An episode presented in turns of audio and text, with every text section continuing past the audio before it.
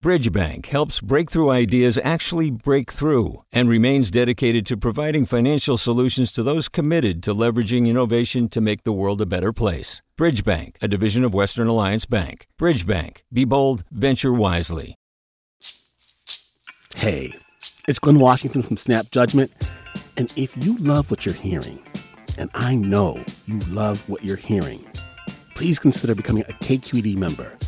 Special access to cool events, behind the scenes footage, and so much more. Plus, you'll sleep better at night knowing you did your part for the community you depend upon. It's in you.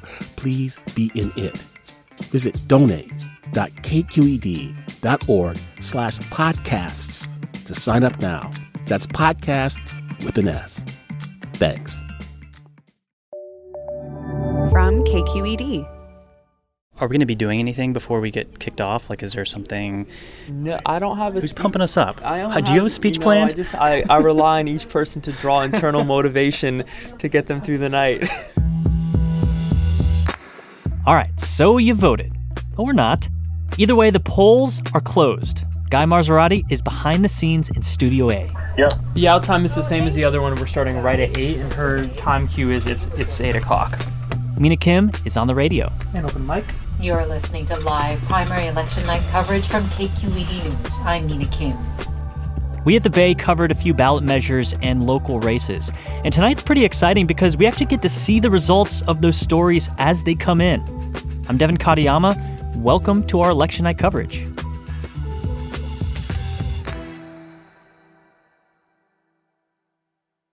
Polls are closed. That was our second uh, election update, and we have uh, another one at nine. That's Guy Marzorati. He's running the election coverage in the KQED newsroom. What come? What happens at eight o'clock when the polls close? Nada. We have a lot of a lot of zeros on the official returns. We'll probably, I'd say, maybe the next 15 minutes are to see something. Like early voting. Totals? Early voting totals. What kind of up- update we might have to see at 9 o'clock? Nine o'clock, I think we'll have some actual returns to talk about instead of this. Yes. On election nights in newsrooms, there's a lot of anticipation. There's a lot of waiting around. Nine ten. Second pizza. I do this, and I'm gonna have to buy new jeans. There's a lot of sussing out early returns. In one of our election episodes, we talked about the Santa Clara County measure to recall Judge Aaron Persky. Right? Because he's he's in Santa Clara County now. Persky gave a six month sentence to a former Stanford athlete found guilty of sexual assault. People thought that sentence was way too lenient. Our producer Vinnee Tong says early results showed voters were leaning toward recall. Precincts reporting 39%. So You're still gonna. You're still gonna. I mean, it's almost 59% saying yes to recall to him. it needs to be a majority, right? Majority vote. I think it's majority. Hmm. By the time we produced this episode early this morning, 59% voted to recall Judge Persky. Hi, this is Devin Katayama with the Bay. Please leave a message with your name, your contact information, and we may use your message on a future episode. Thanks a lot. Hello, Bay team. This is Alex Emslie. Um, tonight, I am watching Proposition H, or Local Measure H, a policy for the use of tasers by San Francisco police officers. This was an interesting measure because San Francisco police officers, even without it, are scheduled to get tasers um, after, I think, more than a decade of failed attempts by the end of this year. But this measure was really uh, funded and drafted by the Police Officers Union, which wanted looser rules than what the uh, Police Commission and Police Chief uh, were behind in the policy that they've already approved. So it's just about five minutes after 10:30 right now. I'm looking at the second round of early returns, and Proposition H is losing by almost 20 percentage points. These early returns are sort of anecdotally, conventional wisdom, I'm told, um, only expected to get more kind of liberal leaning. And so we could see that margin just grow Proposition H would have to overcome quite a significant margin uh, to pass. Right now, it looks like it's going to fail. One, hit music. From KQED Public Radio, this is a special election night edition of Political Breakdown. I'm Scott Shafer, KQED's politics editor. And I'm Marisa Lagos, politics and government reporter at KQED, and we are here live on this primary night to bring you all the news from around California. Yeah, so, you know, here in San Francisco, we have a mayor's race. This was a sort of a truncated race after the sudden death of Ed Lee. Um, the favorite, or perceived favorite, since it's hard to tell with our ranked choice voting system, is London Breed. She's in first place, around 36% of the vote, followed by Mark Leno at 26%. But it's so early, we haven't run those ranked choice numbers. I think we'll know more, hopefully, by the end of this broadcast. Um, Political Breakdown special just ended, and I'm walking over to Guy Marzorati's desk to see if he can give me an update. So the District 15 race was a field of what was it? 12 candidates were on, on the ballot in Yes. the East, representing the East Bay District. 12, 12 candidates on the ballot in the East Bay, so it's probably the biggest legislative race uh, in the state, most money raised of any assembly race in the state.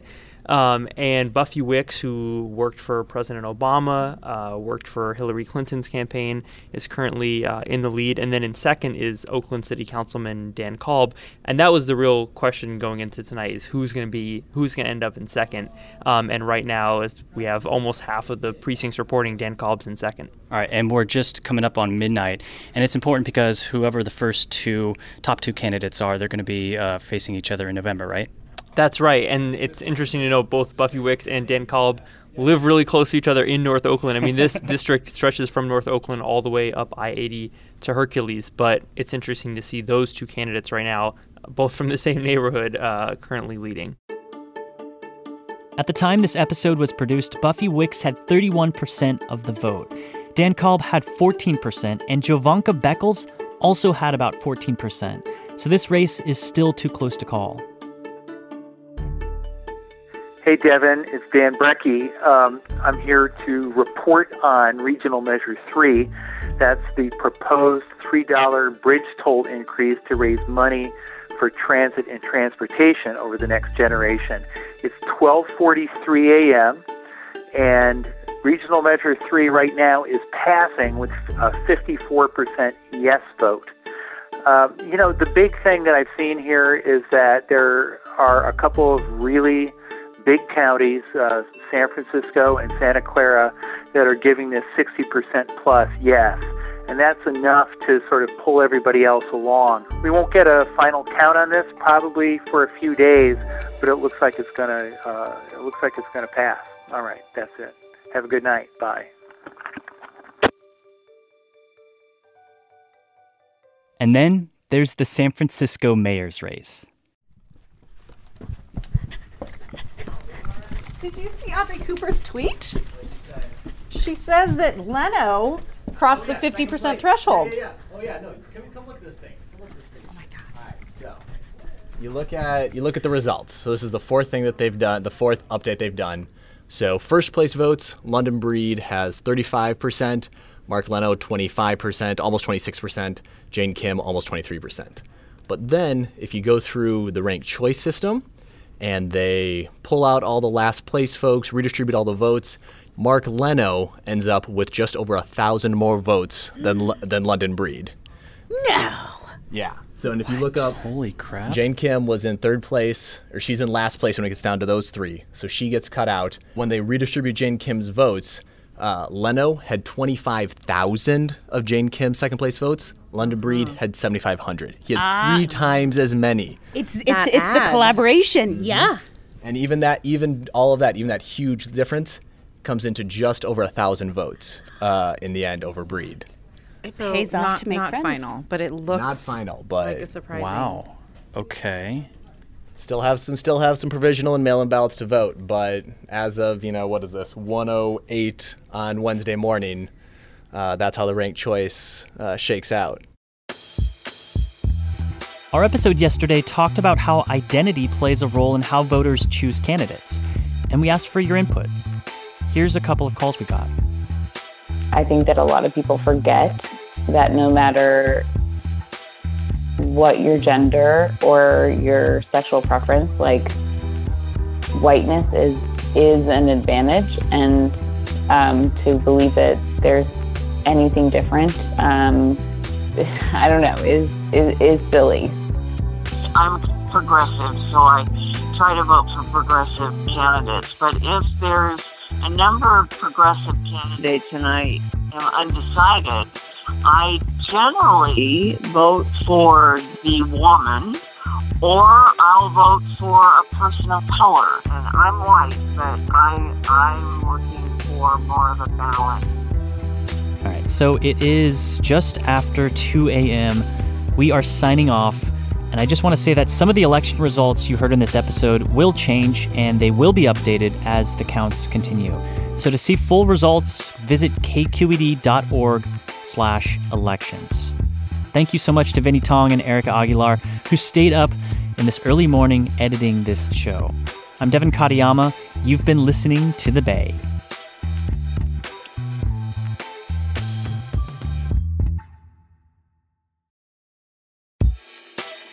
So obviously, KQED kicks ass at bringing you special coverage of the election. But we're also really good at getting deep into stories and topics. The podcast Q'ed Up with host Ryan Levi is doing some really important work putting together the best of what we offer on the radio and getting it to you on your phone. Subscribe to Q'ed Up, that's Q E D Up, wherever you get your podcasts.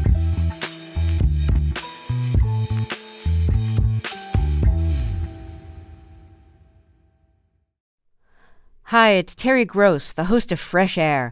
We bring you in depth, long form interviews with actors, directors, musicians, authors, journalists, and more.